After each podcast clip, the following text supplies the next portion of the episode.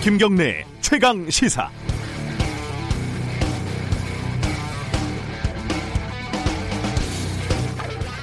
이건 좀 전반적으로 어, 과잉이고 오버입니다.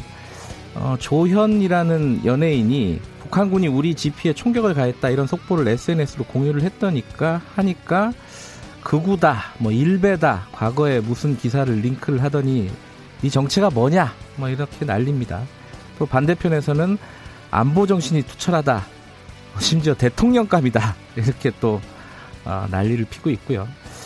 밥은 먹고 다니면서 이런 일을 하는지 잘 모르겠습니다. 또 김정은 위원장 건강에 대해서 섣부른 발언을 했던 태영호 지성호 당선인은 공인이고 책임이 무거운 자리니까 비판받고 욕먹는 거야 뭐 당연하겠죠. 근데 여기서 더 나가서 빨갱이다, 스파이다, 뭐 북으로 돌아가라, 뭐 탈북민 혐오 발언을 쏟아내고 그렇게 비판해왔던 레드 컴플렉스를 자극하는 사람들 많습니다. 게다가 일부에서는 이들이 국회 정보위 국방위에 들어가면 안 된다고 주장을 하는데 이건 법적인 근거가 없거니와 어쨌든 북에서 온 사람은 믿을 수가 없다는 전제가 밑에 깔려 있는 것 같아서 위태롭게 보입니다. 발언도 선을 넘었고 그 대응도 선을 넘고 있습니다. 그리고 여전히 개표 부정을 어, 주장하는 무리들 요즘은 과거에 김어준 씨 주장까지 끌어들여서 개표를 넘어서 총체적인 부정선거다 이렇게 주장을 하고 있다고 하네요. 이것도 과한데 여기에 대해서 한 의원은 이럴 바에는 사전 투표를 없애자 뭐 이렇게 또 얘기를 했다고 합니다. 꾀변인 줄 뻔히 알면서 매수 들고 수술하자 이런 꼴 아니겠습니까? 오버를 좀 하지 맙시다. 안 그래도 피곤하고 할 일이 많습니다. 5월 6일 수요일 김경래의 최강 시사 시작합니다.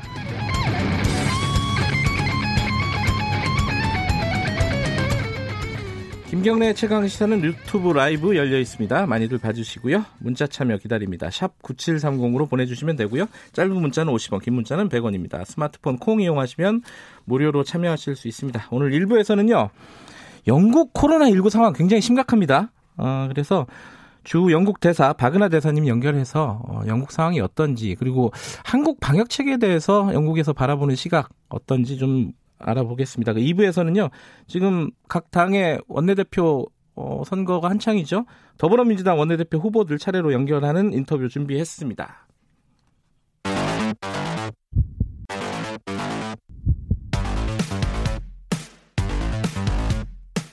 오늘 아침 가장 뜨거운 뉴스 뉴스 unboxing 네, 택배 박스를 뜯는 두근두근한 마음으로 준비합니다. 뉴스 unboxing 고발 뉴스 민동기 기자 나와 있습니다. 안녕하세요. 안녕하십니까. 김민아 시사평론가 나와 계십니다. 안녕하세요. 안녕하세요. 오늘 처음 다룰 얘기는 원내대표 얘기부터 좀 해보죠. 김민아 평론가가 좀 어, 정리를 해보죠.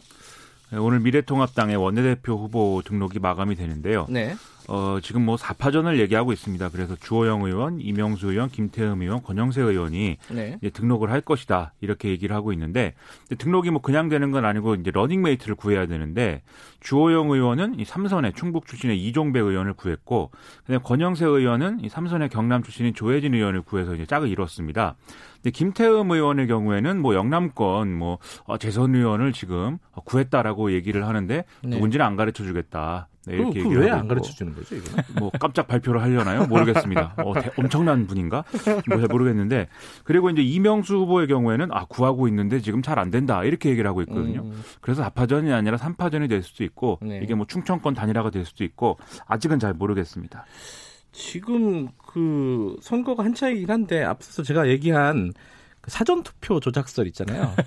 여기에 대한 입장들은 뭐예요, 이분들의? 지금 이 미래통합당 원내대표 선거의 특이한 점이 네. 모든 그 쟁점을 다 중간으로 가져간다는 겁니다. 그래서 아 그래요? 예, 네, 예를 들면 김종인 비대위에 대한 입장이 뭐냐 이렇게 음. 물어보면 내 개인 입장은 있지만 당선인 총회에서 뭐 하자는 대로 하겠다. 대개 이렇게 얘기를 하는데 음. 사전 투표 조작설에 대해서도 이게 뭔가 뭐 어, 전적으로 뭐 잘못했다라고는 내가 얘기하지 않지만 의혹이 있으니까 선관이나 뭐 정부가 책임 있게 답변을 해봐라. 뭐 이렇게 얘기를 하는 분위기인 거죠. 아하. 모든 걸 이렇게 얘기를 하고 있습니다. 지역도 어 지금 이제 어 쭉 말씀드렸는데 주호영 의원의 경우는 이제 대구 출신인데 러닝메이트는 이제 충북인 거고, 네. 근데 권영세 의원은 이제 서울 출신인데 러닝메이트는 이제 경남인 거고 이런 식으로 지역을 각각 짝지어서 영남과 충청권이냐 또는 이제 영남과 수도권이냐 뭐 이런 식으로 모든 걸 섞어서 이제 진행을 하고 있어서 그만큼 당내 분위기나 당내 여론이라는 거를 지금 한쪽으로 어디로 간다라고 얘기할 수가 없는 상황이다. 이런 걸 음, 보여주는 상황이죠. 당선자들 눈치를 좀 보는 것 같아요. 그렇죠. 그러니까 권영세 의원 같은 경우는 원래 김종인 비대위에 찬성한다는 입장이었거든요. 네. 그렇죠. 근데 당선자 총회 의견을 들어야 된다 이렇게 한 발 물러섰고 아하. 지금 그 조영 의원 같은 경우에는 원래 비판적 지지였거든요. 네. 근데 조영 의원도 당선자 총회를 거쳐야 된다라고 한 발 물러섰습니다. 저희가 어 김태형 의원 인터뷰를 했는데 네. 물어보니까 저도 시원하게 얘기할 줄 알았는데 또 그게 아니더라고요. 어, 일단 당선자들에게 네. 물어보겠다. 이게 사실은 어, 국민들을 대상으로 한 선거가 아니라 당선자들을 그러니까 의원들을 대상으로 한 선거기 때문에 입장이 어떤 쟁점에 대한 입장이 뚜렷하게 나오는 것 같지가 않아요. 그죠? 그리고 이제 당선인들의 입장이 네. 대략 한 방향으로 모아지고 있다라고 하면 네. 그 얘기를 그냥 할 텐데 네. 그렇지 않은 거거든요. 그 김종인 비대위도 마찬가지고. 예. 근데 또 이 각 이제 의원들이 개인 캐릭터가 있어서 김태흠 의원의 경우에 이제 어, 좀 조심해서 얘기하긴 하지만 그 와중에 또 자기 입장을 얘기할 때는 강한 어조를 또 쓰죠. 그래서 김종인 위원장이 뭐 화타냐 뭐 이렇게 얘기를 한 게 또 많이 나왔는데 그래서 개인 입장들은 어쨌든 있긴 있다. 그래서 음. 아마 누가 되느냐에 따라서 이 미래통합당의 어떤 지도 체제나 이런 것도 변화하긴 할 것이다. 이렇게 좀 음. 보입니다. 어, 더불어민주당은 지금 어떻습니까? 지금 3명 나왔죠?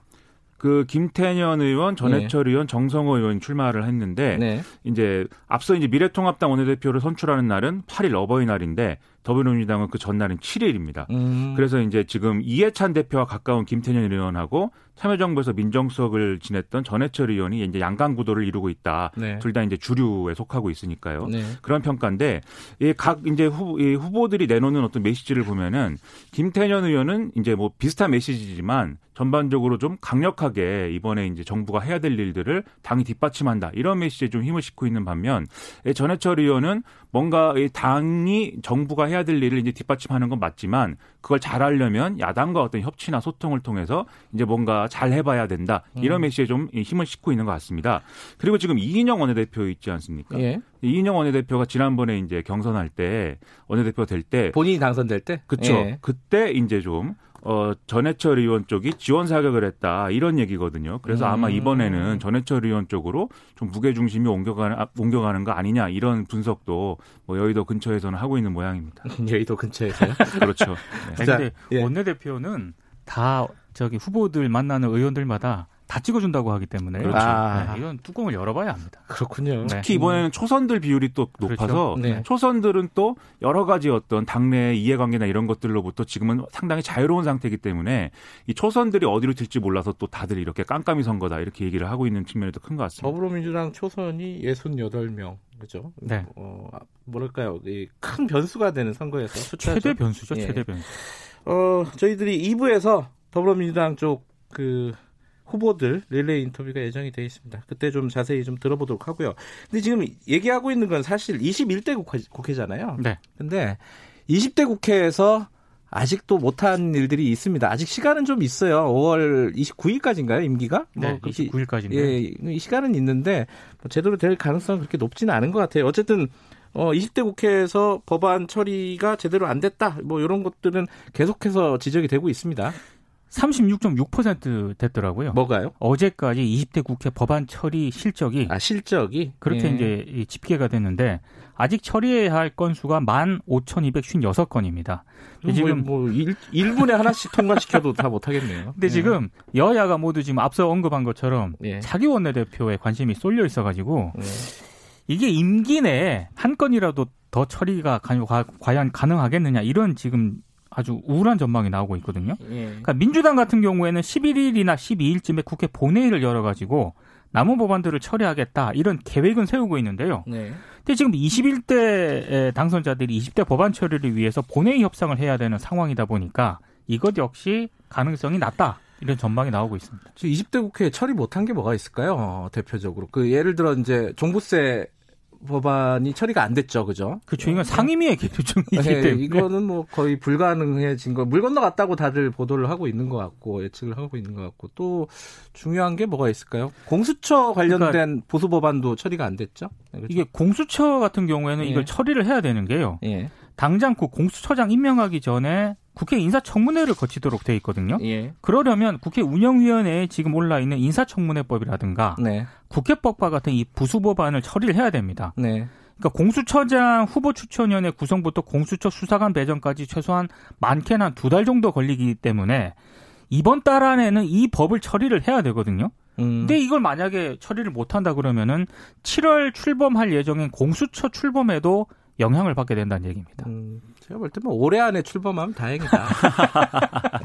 이게 원내지도부가 이런 걸 네. 처리하기 위해서 뭐 협상도 하고 이래야 네. 되는데 사실 두 가지 조건이 있는 거죠. 지금 어쨌든 말씀하신 대로 임기 말이기 때문에 네. 원내지도부 자체가 레임덕이다 이런 부분이 하나가 있고 두 번째는 특히 보수야당 미래통합당이 원내지도부 붕괴해 있는 상황이기 때문에 네, 그렇죠. 지금 심재철 원내대표는 거의 지금 일을 상, 놓은, 놓은 상황 아니겠습니까? 그렇죠. 그런데다가 사실 의원들이 뭐 원내지도부 뭐 뜻에 따르는 것도 아니고요. 이거 8일 날 그 본회의를 원포인트 개헌안 처리를 위해서 열자라고 합의를 했다가 아, 다시 한번 그 당내 분위기를 확인해 보니까 반대가 많아서 안 되겠습니다라고 해서 지금 엎어진 음. 상황인데 네. 이런 상황도 보여주는 게 미래통합당의 원내 지도부가 말이 안 먹힌다 이게 이걸 보여주는 거죠. 제 개인적인 생각인데 네. 저는 이게 가장 큰 요인인 것 같습니다. 15일까지 네. 어, 국회에 있는 의원실을 모두 비워야 됩니다. 아, 낙선한 이, 의원들. 아, 이사 가야 돼요? 이사 가야 되기 아, 때문에. 그렇구나. 낙선도 했는데 15일까지 예. 의원실 비워야 되거든요. 예.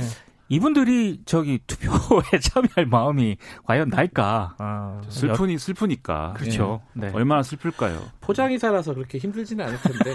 마음이 슬 마음이, 마음이 바쁜 거죠. 네. 이제 딴 데도 사무실도 알아봐야 되고. 네.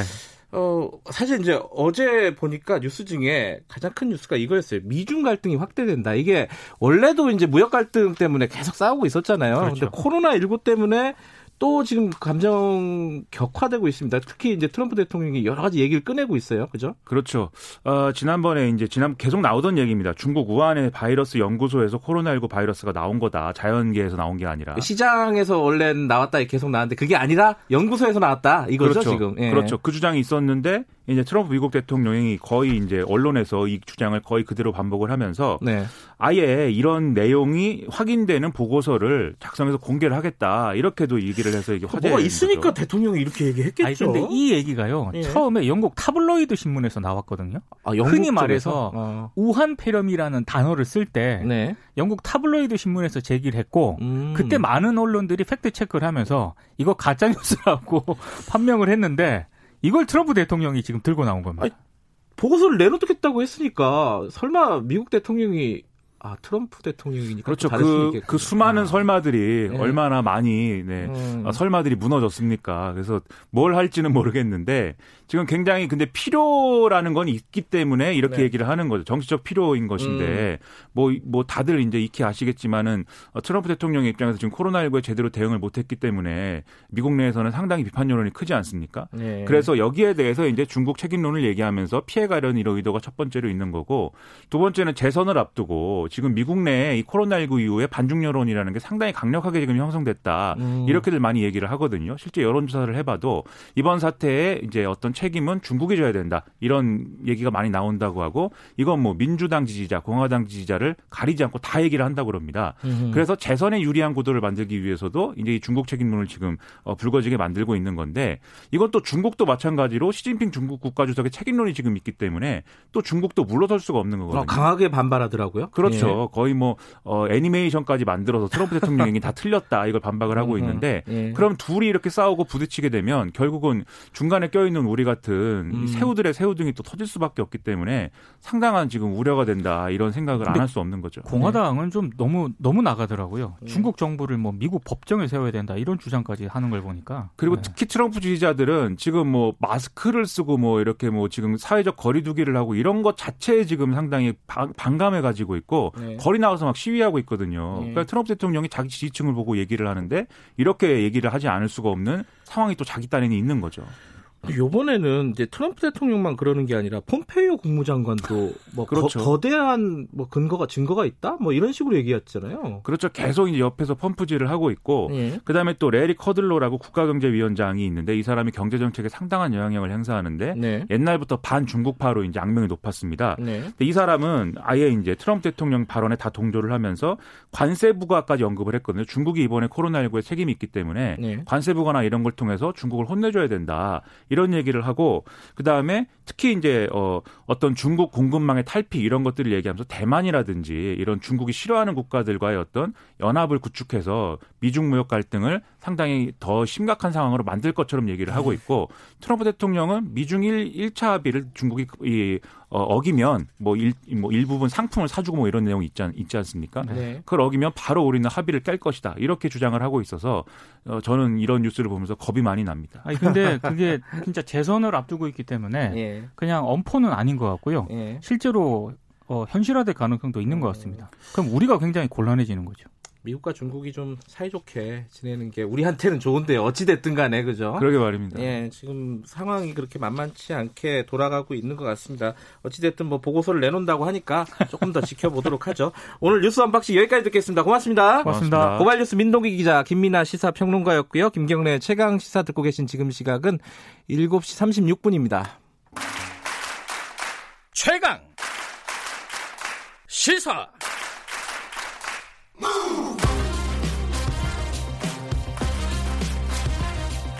지금 여러분께서는 김경래 기자의 최강 시사를 듣고 계십니다.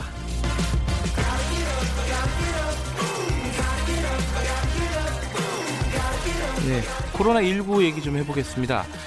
우리나라는 지금 코로나19 상황이 그나마 좀 어, 소강 상태를 보이고 있는데 미국이나 유럽 쪽은 여전히 좀 심각한 상황입니다. 특히 영국 같은 경우에는요, 이태리의 사망자 수를 추월을 했다. 이런 보도를 저희들이 봤죠.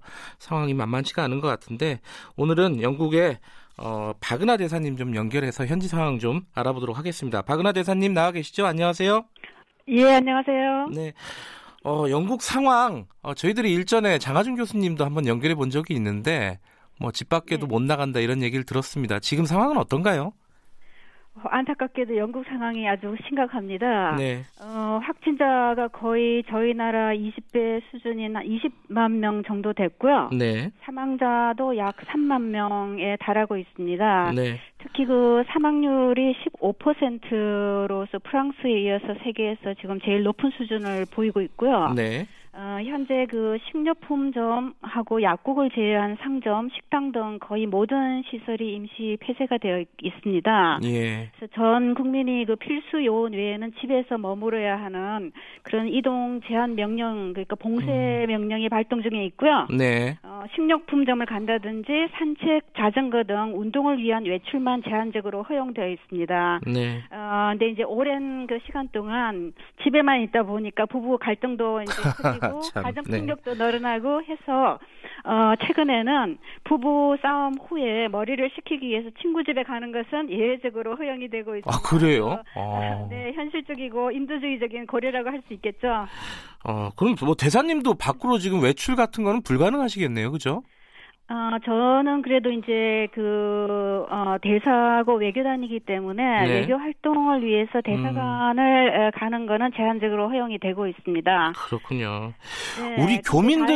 예, 예, 예. 네. 말씀하세요. 네네. 예. 네, 다행인 것은 지금 코로나 상황에 좀 개선 조짐을 보이고 있어서 음. 점진적으로 이런 봉쇄를 좀 해제하 나가려는 그런 네. 검토가 네. 진행되고 있습니다. 그런데 저 뉴스를 보면요. 하루에도 아직도 네. 사망자가 몇백 명씩 나오고 있어요. 근데 네. 어, 보리스 존슨 영국 총리가 정점은 지났다 이렇게 지난달 말에 발표를 했거든요. 이거 어떻게 네. 어떤 게 맞는 겁니까? 지금 정점은 지났다 이렇게 보는 게 현지에서는 지배적인 시각인가요? 어, 그렇죠. 아직까지는 뭐, 사망자 숫자가 굉장히 네. 많죠. 하루에 뭐 300명 정도 네. 발생을 하고 있으니까요. 근데 이제 그, 어, 몇 주 전에는 한 700명, 800명까지도 하루에 사망을 음, 했었거든요. 네. 그래서 그런 측면에서 볼 때는 이제 신규 확진자 수라든지 네. 사망자 수가 좀 감소 추세에 들어갔다라고 음. 보고 있는 것 같습니다. 근데 좀 궁금한 게 영국 같은 경우는 밖에서 보면은 의료 체계가 굉장히 잘 짜여진 국가다 이렇게 저희들이 생각을 해왔거든요. 특히 이제 공공 의료 체계가 굉장히 발달된 나라다 이렇게 여겨져 왔는데 왜 이런 상황이 벌어졌는지 그게 궁금합니다, 사실.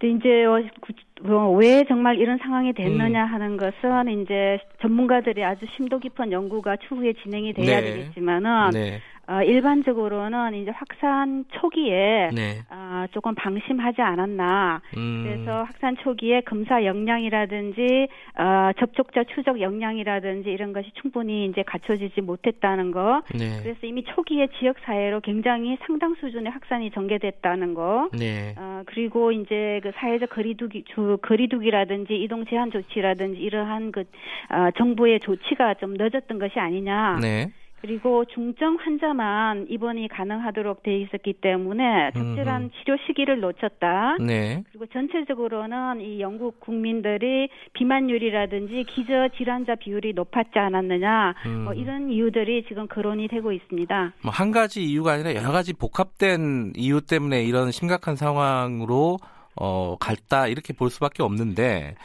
그런데 네. 그런 얘기 있지 않습니까? 지금 영국의 그 공공의료 체계 때문에 어, 이런 문제가 코로나19 확산이 더 심각해졌다. 이렇게 분석하는 일부 보도들이 있더라고요. 이건 맞는 분석일까요? 어, 그 여기는 이제 NHS라고 해서 공공의료 체계가 아, 체제가 잘 갖춰져 있고요. 전 예. 국민이 무료 의료를 받을 그러니까요. 수 있지만 그동안 예. 그 NHS에 대한 투자가 조금 부족했다라는 음. 것은 좀 잘 알려져 있습니다. 네. 그리고 저희 나라나 이제 아시아에 있는 국가들이 과거에 사스라든지 메르스라든지 이런 그 전염병을 겪으면서 의료 체계를 개선하고 준비를 해왔던 방면에 음. 어, 영국은 1차 대전 이후에 스페인 독감 이후에는 이런 심한 전염병을 네. 그 부지를 못했거든요. 그래서 네. 그만큼 그에 대한 대응 체제를 잘 갖추고 음. 있지 못했다라고 생각됩니다. 네, 단순히 뭐 공공의료 체계가 있었기 때문에 어, 이 문제가 심각했다 이렇게 단순하게 볼 수는 없는 문제네요. 여러 가지가 복합적으로. 아, 그렇죠. 예. 네. 그리고 영국에서는 그 이 공공의료 체계에 대해서는 상당히 자부심을 갖고 있습니다. 음. 그래서 지금 이제 이 어, 코로나 어, 바이러스를 대체 대처를 하는 데 있어서 네. 이 NHS에 대한 신뢰와 지지를 보여주기 위해서 매주 음. 목요일 저녁에는 전 국민들이 NHS를 네. 위한 응원 행사를 벌이고 있습니다. 그렇군요. 네. 그런데 이제 영국이 선진국 아니겠습니까? 그런데 그렇죠. 어, 네. 밥을 굶는 아이들이 50만 명을 넘어섰다. 이런 보도를 보면은 어, 네. 이런 사태는 왜 발생하는지 의료 네. 체계는 어, 심각한 상황일 수도 있겠지만 미리 대처를 못해서 밥을 굶는 아이들이 이렇게 많다. 이건 잘 이해가 안 돼요. 왜 이런 일이 나, 나오는 거죠? 글쎄 빈곤의 문제는 뭐 음. 가장 부유하다라는 미국에서도 네. 어, 계속 있는 문제이기 때문에 네. 그 밥을 굶는 아이들이 있다라는 것은 네. 어, 뭐 어느 나라에서나 굉장히 저 있는 음. 문제가 아닌가 싶습니다. 네. 그리고 그런 그 어, 이렇게 부, 취약계층에 있는 사람들이 특히 그 코로나 사태에 있어서는 더욱 더 큰 영향 을 받기 때문에 네. 이러한 취약 계층 사람들을 돕기 위해서 지역 주민들이 자원봉사대를 조직을 하고 어, 여러 음. 가지 기금 모금 행사를 하고 있습니다. 예. 사실 우리나라가 어, 코로나 문제가 좀 심각한 상황이었을 때 영국에서 우리 입국 제한을 하지 않았습니까? 그때 이제 대사님께서 강하게 얘기를 하셨어요. 이건 굉장히 비이성적인 과, 과잉 반응이다. 근데 지금 사, 상황이 역전된 상황이에요. 영국에서 한국을 바라보는 시각이 좀 달라졌을 것 같습니다. 어떻습니까?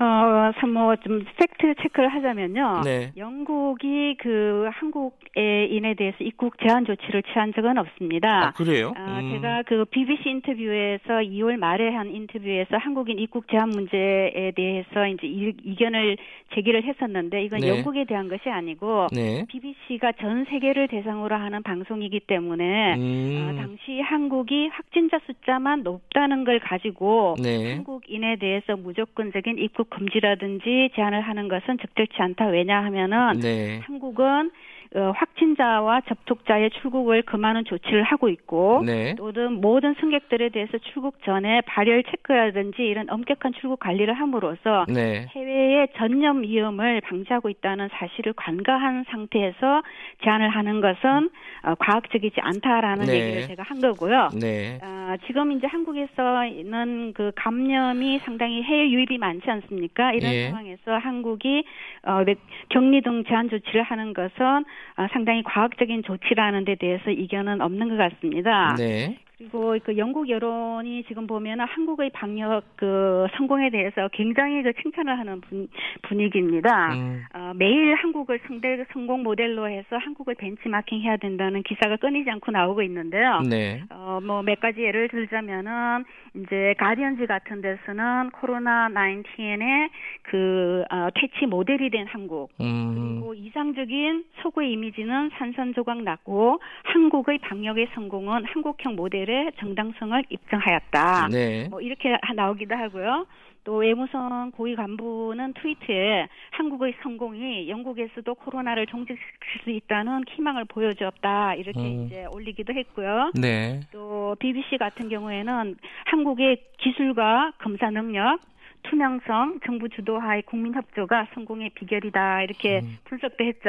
네. 그리고 아, 강경화 외교장관께서 BBC 그 인터뷰를 할때 네. 어, 영국의 외교장관으로 모시고 가고 싶다라는 내용까지 형성될 네. 정도로 그 한국에 대한 여론이 네. 굉장히 좋아지고 있습니다. 뭐 오죽 답답하면 뭐 그런 얘기까지 나오겠습니까? 그 대사님도 뭐 여러 언론에서 영국에서 이렇게 인터뷰하시고 이런 것들을 저희들이 뉴스로 보고 있습니다. 어 그런데 이 영, 그, 영국에서 초기에 이런 얘기 나왔잖아요. 집단 면역이나 이런 얘기 나오지 않았습니까? 근데 그, 네, 그런 얘기는 이제는 안 나오죠? 아, 그럼요. 그 이제 발생 음. 초기에 이걸 어떻게 대처하느냐를 가지고 내부적으로 상당히 이제 토론이 있지 않았습니까? 예. 이제 영국에서는 이제 바이러스가 어 과거에 뭐 사스라든지 메르스 같은 것들이 네. 어 유럽에는 많이 발병하지 않았기 때문에 코로나 바이러스도 뭐 심각하게 전개되지는 않지 않겠느냐라는 음. 낙관적인 그런 생각도 가졌었고요. 네. 또 집단 면역을 통해서 점진적으로 극복해 나갈 수 있다라는 생각도 이제 가졌던 것이 사실인 것 같습니다. 네. 근데 이제 3월 이후에 영국에서 상황이 급격하게 이제 확산돼 악화되면서 이대로 가면은 26만 명까지도 사망할 수 있다라는 아. 보고서가 나왔습니다. 예. 이 보고서가 나오면서 정부에서도 아주 강경한 봉쇄 발동하게 음. 된 거죠. 그래서 더 이상은 이 집단 어, 감 면역을 통해서 네. 해나가겠다는 얘기는 지금 없습니다. 네. 그런데 지금 한국을 뭐 모범적인 방역 사례로 보고는 있지만은 어 이, 일, 서구인들이 보기에는 조금 의아한 부분들이 있는가 봐요. 예를 들어서 이제 어, 확진자들 동선이나 이런 것들을 적극적으로 우리는 공개하지 않습니까? 그런 것들이 사, 사생활 침해다. 뭐 이런 논란들이 있는 건 사실이죠. 어, 그렇죠. 초, 이 유럽에서는 아무래도 그 사생활 보호, 프라이버시 네. 이런 것들에 대해서 굉장히 민감한 것은 또 사실입니다. 네. 근데 이제 그 어, 우리가 확진자 정보를 일부 공개한 것에 대해서도 이게 개인 사생활에 침해 요소가 있지 않느냐라는 네. 이제 어, 의견이 있었던 어, 것은 사실인데 네. 어, 이것이 그 한국의 경우에 이 코로나라는 특수한 상황, 위기 상황에서 사생활 보호와 보건이라는 공익의 균형을 맞춰 나가는 데 있어서 네. 어, 개인의 어떤 일정 부분은 양보할 수 있다는 것이 바로 아주 그 높은 진정한 시민 의식의 이게 실현이 아니냐라고 음. 지금 상당히 시각이 변화되고 있고요. 그렇군요. 또, 음. 네, 이런 그 개인 정보를 일부 공개하는 것도 굉장히 익명성 보장이라든지 네. 제한적인 네. 정보 사용 범위라든지 또 악용 우려 방지 대책이라든지 네. 뭐 이런 것들을 이해하게 됨으로써 오히려 지금은 프랑스도 추적 앱을 도입을 했고요. 네. 영국도 지금 시범 가동을 시작을 했습니다. 네, 인식이 달라지고 있군요. 그렇습니다. 저 앞, 앞에서 잠깐 언급을 하려다가 말았는데 저희 사실 걱정 중에 하나는 교민들입니다. 특히 이제 네. 독일 같은 경우에 인종차별 범죄가 어, 벌어졌어요. 독일 유학생 부부가 지하철에서 네. 폭행을 당하는 사건이 벌어졌는데 영국 같은 경우는 이런 어떤 일은 안 벌어지고 있습니까? 어떻게 파악하고 계세요? 글쎄 영국에서도 이제 이런 일이 그 어, 벌어질 것을 방지하기 위해서 네. 영국 정부나 영국 언론에 대해서도 이런 일이 절대 일어나서는 안 된다는 것을 주의를 계속 환기를 시켜왔고요. 네. 어, 지난 2월에 그 한국 학생 우리 유학생 한 분이 이제 폭행을 당한 일이 있었는데 네. 어, 다행히 큰 부상을 입지는 않았습니다. 네. 근데 이제 우리나라 국민은 아니지만은 3월 초에 싱가폴 그 분이 아. 어, 폭행을 당해서 또 경찰이 신속하게 범인을 체포한 바가 있습니다. 음, 네. 근데 이제 뭐 아직까지는 그 코로나 코로나 관련해서 뭐 인종 차별적인 사건이 우려했던 네. 것보다 는 그런 심각한 상황이 나오고 있지는 어, 않은 것 같습니다. 계속 저희가 주시하고 이걸 네. 하도록 해야겠죠. 예, 알겠습니다. 어. 저희가 이거 이 동양인 혐오 이런 것을 이제 소구에서 보면서 네. 한편으로는 우리 사회는 인종 차별이 없는지도 우리 스스로가 생각해 봐야 되지 않겠느냐. 네. 사실 인종 차별로부터 완전히 그 자유로운 나라는 없거든요. 네. 그래서 인종차별이라는 것이 굉장히 보편적인 인권 문제에서 심각한 문제다 하는 것에 대한 인식을 좀 높여나가고 이에 대한 정책도 잘 만들어 나가야 되지 않을까 생각합니다. 우리나라도 예외는 아니고요. 예, 알겠습니다.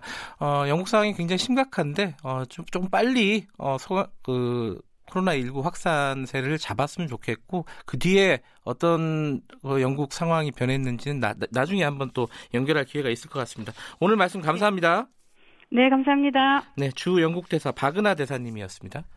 네, 인터뷰를 하는 도중에 어, 대사님이 이 저희 나라라는 표현을 썼는데 여기에 대해서 어, 많은 지적이 있었습니다. 제가 중간에 사실 바로 잡았어야 되는데 미처 바로, 바로 잡지 못한 부분 사과를 드립니다. 어, 자꾸 이제 겸양의 뜻으로 표현을 하다 보니까 좀 과한, 과할 때가 있죠. 어, 부적절한 발언이었다고 생각하고요. 어, 사회자로서 받아들, 어, 뭐, 교정을 해드리지 못한 부분 사과를 드리도록 하겠습니다. 아, 인터뷰 내용은 간대없고 저희 나라 논란만 나왔네요. 죄송스럽습니다. 청취자 여러분들. 자, 김영래 최강사 1부는 여기까지 하고요. 자, 2부에서는요. 민주당 원내대표 후보들 어, 차례로 만나보고요. 3부에서는요. 이 사건 정말 끔찍한 사건입니다. 성폭행에 저항하다가 억울하게 옥살이를 한 채말자 할머니 56년 만에 재심 청구 이 사건의 전말 들어보도록 하겠습니다. 잠시 후 8시에 뵙겠습니다.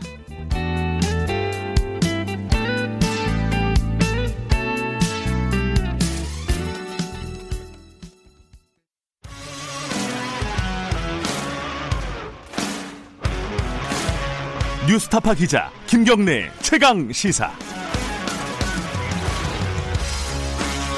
김경래 최강 시사 2부 시작하겠습니다. 2부에서는요. 지금 더불어민주당 원내대표 경선이 한참 진행 중이지 않습니까? 180석 슈퍼 여당, 공룡 여당, 뭐 어쨌든 이 거대한 여당을 이끌어갈 원내 어, 사령탑을 어, 뽑는 선거입니다. 어, 이번에 초선이 68명이고요. 어, 초선의 표심을 어떻게 잡느냐 이게 아마 결정적인 어, 어떤 선거의 쟁점이 될 것 같습니다. 자, 오늘은 어, 후보들 차례로 연결해서 어, 어, 입장 좀 들어보도록 하겠습니다. 먼저 김태년 후보님 연결돼 있습니다. 안녕하세요. 네, 안녕하세요. 김태년입니다. 네. 지금 김태년 어, 전해철, 정성호 이 삼, 세 분이 이제 출마하시고 나서 계속 이렇게 언론들이 보도를 하고 있습니다. 친문, 당권, 비주류 요 구분에 대해서는 어떻게 생각하십니까? 제 동의하기가 힘듭니다. 저희 우리 당은 네. 에, 다 친문이죠. 대통령 만들기에 함께 뛰었던 사람들이고 네. 또 어, 지금 문재인 정부의 성공을 위해서 함께 협력해서 아주 어, 최선을 다해서 일하고 있는 사람들인데 네. 친문 비문이 어디가 있겠습니까? 음. 그건 뭐 과거에 뭐 구분법 아닌가 싶습니다. 김태년 후보님한테는 당권파라고 자꾸 그러더라고요. 제가 저기 그 추미애 네. 이해찬 대표 때 연달아서 네. 어 제가 정책위 의장을 했기 때문에 아마 그렇게 그것도 그렇게 분류하는 것 같은데요. 네. 정책위 의장 그만둔 지 지금 1년도 훨씬 넘, 넘었습니다. 알겠습니다. 자, 김태리 후보님, 뭐, 출마하신, 어, 내가 꼭 원내대표를 해야 된다. 요 말씀 듣고 다른 내용 좀 넘어가 보죠. 예. 2017년에 우리 국민들께서 어, 어, 정권 교체를 해서 우리 문재인 정부를 출범시켜 주셨고요. 네. 이제 2020년에 어, 180여석의 어떤 거대 여, 당을 만들어 주셨습니다. 그야말로 국회 권력도 저희들한테 주신 건데 네. 에, 문재인 정부와 민주당이 이제 제대로 한번 일 한번 해봐라 네. 아, 이렇게 기회를 주신 거 아니겠습니까? 네. 그래서 제가 지금까지 쭉 일을 해왔던 경험 또 일을 하면서 만들었던 성과가 아, 지금 시기에 필요한 원내대표가 아닌가 아, 이렇게 판단이 되어서 네. 어, 출마를 결심했는데요. 네. 어, 제가 우리 문재인 정부가 인수위 없이 출범을 했지 않습니까? 그렇죠. 그래서 그 인수위 역할을 했던 어, 국정기획자문위원회에 당을 대표해서 어, 부위원장으로 참여해서 이 국정과제를 설계하는데 직접 참여를 했었고요. 네. 또 정책위 의장으로서 어, 초기 2년간 이 국정과제 이행을 주도했던 경험이 있습니다. 아무래도 네. 정책위 의장을 했기 때문에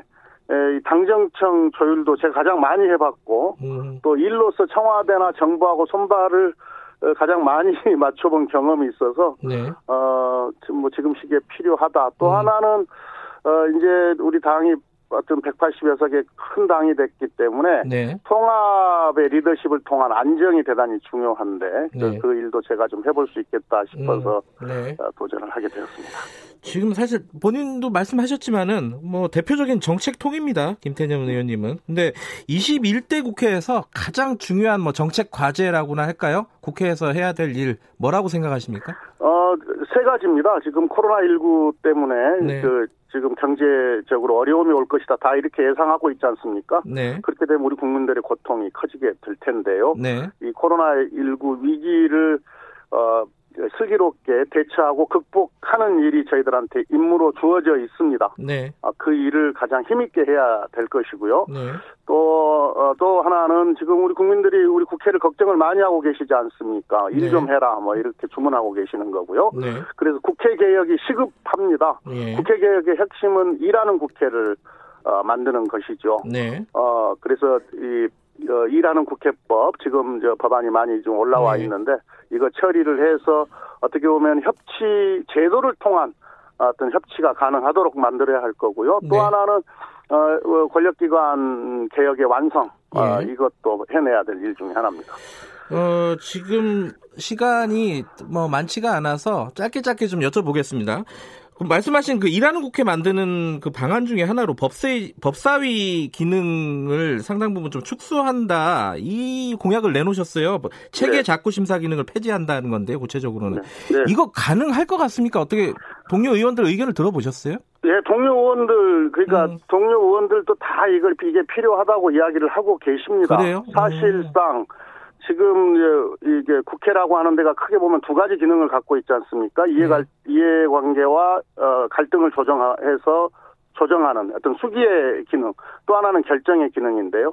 지금은 속도가 생명인 시대가 되어 버렸는데 그게 네. 옳든 옳지 않든 네. 이 속도를 결정의 속도를 늦추는 그런 장애물은 예, 지금은 이제 시대에 음. 맞지를 않는데 이 법사위의 자구책계 심사권을 가지고 이걸 악용해서 네. 상임위에서 열심히 토론하고 여야 간에 다 합의해서 올라온 법안들도 네. 법사위의 한두 의원이 반대를 하면은 음. 결정을 못하고 보류돼 버리는 또 네. 지체돼 버리는 이런 상황을 계속 반복할 수는 없습니다. 네. 근데 지금 그 속도를 말씀하셨는데 야당에서 보면 그렇게 얘기할 것 같아요. 속 민주당이 그럼 독주를 하는데 견제할 수 있는 방법이 어, 하나 없어지는 거 아니냐 이렇게 우려를 할 수도 있을 것 같은데 어떻게 보세요? 다른 장 견제를 예. 견제를 그, 하기 위한 장치는 다르게 만들어야지. 예. 그, 지금 음. 어, 자구 체계 체계 수정 권한 자체가 법안을 어, 막으라고 마, 만들어준 권한이 아니거든요. 음, 그럼 그야말로 네. 자구체계 심사인데 예. 자구체계 심사는 그야말로 실무적인 부분이 실무적인 일이기 때문에 네. 사무처의 기관 하나를 만들어 기구 하나를 만들어서 네. 그건 하면 되는 겁니다. 예. 견제 장치가 필요하다면 다른 음. 다르게 만들어야 되겠죠. 알겠습니다. 지금 그러니까 이제 이, 이 문제가 견제가 아니라 발목 잡기 수단으로 음. 악용되면 안 된다 이런 거죠. 음. 그 지금 20대 국회 며칠 안 남았어요, 사실 안 남았는데 그 통과되지 못한 법안이 꽤 있습니다. 예컨대 이제 종부세 관련된 법안 이런 것들은 어떻게 처리를 하실 수 있겠어요? 네, 제가 이제 우리가 내일 그 다음에 예. 통합당이 모레 이제 원내 대표가 새로 뽑히게 되는데요. 예. 바로 어 이제 상견례하고 어 20대 국회를 어떻게 마무리하고 21대 국회를 개원할 것이냐 협상에 들어가지 않겠습니까? 예. 예, 20대 국회에서 마무리할 일은 마무리하자 이렇게 간곡하게 호소하고 협상을 해볼 생각입니다. 그 20대 국회에서 마무리할 게 뭐 종부세도 있지만은 뭐 예컨대 공수처와 관련된 후속 법안들 이런 것들도 네, 처리를 그렇죠. 하실 생각이세요? 예, 예. 그렇고 아까 말씀드렸던 제일 중요한 네. 그 일하는 국회, 국회 개혁의 핵심인 일하는 음. 국회를 만들기 위한 국회법 개정 이것도 예. 아, 어, 협상을 해볼 생각입니다. 어, 지금 그 여당, 야당에서 의지가 있을까? 지금 왜냐면은 심재철 원내대표 같은 경우에는 협상을 할 수 있을까 싶기도 하고요. 아, 그러니까 모레 지도부가 바뀌잖아요. 아, 바뀌면은. 예, 예. 예. 그러니까 아. 이제 이번 선거 결과를 야당도 잘 평가를 하실 거라고 보는데, 예. 그러니까 지난 3년 동안 반대를 위한 반대, 발목 네. 잡기 이런 이런 야당의 그다음에 뭐 장애 투쟁 예. 이런 야당의 행태에 대해서 국민들께서 어떻게 보면은 어, 평, 평가를 하신 것이라고 볼 수 있지 않습니까? 예. 그래서 아예 제도적으로 어 여야 여야 간에 예. 충분히 협상하고 논의하고 어, 할 수 있는 수기 기능은 충분히 확보를 음. 하되 예. 어떤 결정의 속도는 빨리 할 수 있는 그런 이 국회 개혁은 어, 여야의 문제가 아니고 알겠습니다. 이건 국회가 국민들로부터 지탄받지 않기 위해서라도 시급히 처리해야 됩니다. 간단하게 두 가지만 여쭤볼게요. 하나는 종부세 완화 관련된 얘기가 총선 때 나왔는데 거기에 대한 입장은 어떠세요? 예, 기본 방향 투기 수요 근절 실수요 보호 네. 이건 어, 우리 당의 기본 원칙이고요. 네. 그 다, 어, 그리고 어, 공정과세, 예. 예, 과세 형평성 음, 높이는 것 이것도 기본 원칙인데 다만 1주택자 중에서 예. 장기간 음. 실거주하신 분들, 네. 장기간 실거주하신 분들에 대한 부담 경감은 저희가 선거 때 이야기했던 것처럼 검토 알겠습니다. 가능합니다. 개헌 관련된 얘기는 여쭤보면 또 어, 원칙적인 말씀하실 것 같은데 아, 어떻게 예, 예. 어떻게 보세요? 개헌 얘기 개헌 할 수 있을 것 같습니까? 21대 국회에서? 아, 그러니까 지금 예. 지금 이 시기에 개헌이 등장을 해서 예. 주요 이슈가 되어서 어, 이, 정쟁의 도구로 이제 활용되는 것, 그렇게 예. 되는 것은 바람직스럽지 않다는 기본 입장을 갖고 있습니다. 왜냐하면 예. 지금 워낙 이 경제 지키기 현안이 예. 시급합니다. 여기에 에, 역량을 총 집중을 아. 지금 해야 되는 문제가 있기 때문에 그런 거죠. 다만, 예. 다만 우리가 지금 이제 헌법이 만들어지 개정된 지가 지금 30년이 넘었고 시대는 많이 변했기 알겠습니다. 때문에 예. 시대 변화에 맞는 아, 그런 헌법은 필요하다 예, 이렇게 예. 원칙적인 말씀을 드리겠습니다. 알겠습니다. 오늘 말씀 잘 들었습니다. 고맙습니다. 네, 감사합니다. 더불어민주당 원내대표 후보 김태년 의원이었습니다.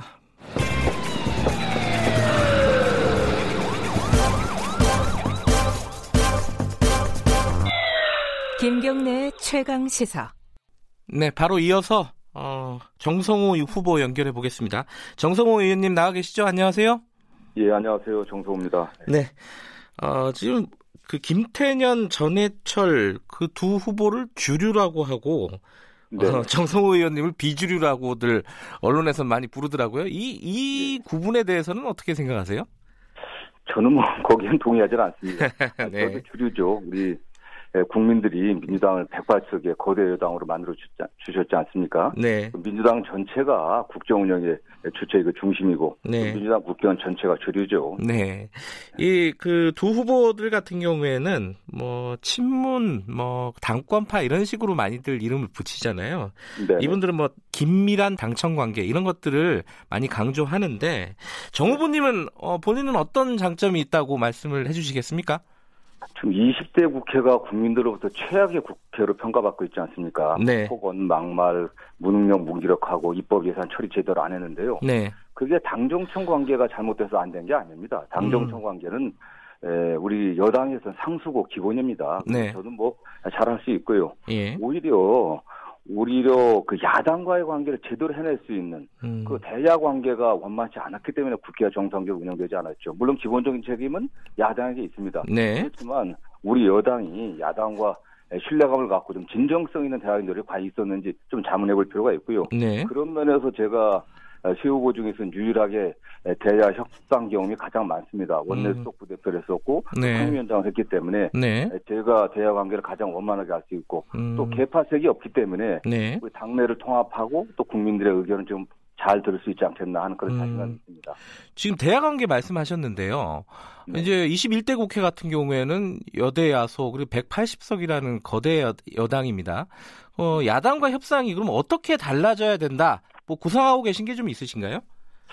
결국에는 뭐 제도가 잘못돼서 문제가 되는 게 아니라 네. 사람 문제 아니겠습니까? 예. 여야 관계에도 서 신뢰 관계가 있어야 되고 진정성 있는 대화가 돼야 되는데 네. 저는 그런 면에서 제가 세 번의 국회의원을 하는 동안 12년의 의정 활동하는 동안 또 야당 의원들과 오랫동안 신뢰 관계가 있습니다. 음, 네. 제가 어떻게 원내 속을 했고 어떻게 상임위를 운영했는지를 잘 알고 있기 때문에 네. 일단 야당과 대화를 하려면 진정성 있게 우리가 들어야 됩니다. 그들 음. 의견을 듣고 네. 먼저 여당이기 때문에 의견을 듣고 그와 반영하겠다는 또 우리가 양보할 수 있는 그런 자세가 필요하고요. 전 그런 의미에서 누구보다도 잘할 수 있습니다. 예.